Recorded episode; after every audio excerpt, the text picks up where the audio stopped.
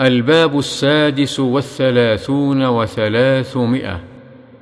باب تحريم صوم المرأة تطوعا وزوجها حاضر إلا بإذنه. عن أبي هريرة رضي الله عنه أن رسول الله صلى الله عليه وسلم قال لا يحل للمرأة أن تصوم وزوجها شاهد إلا بإذنه ولا تأذن في بيته إلا بإذنه متفق عليه.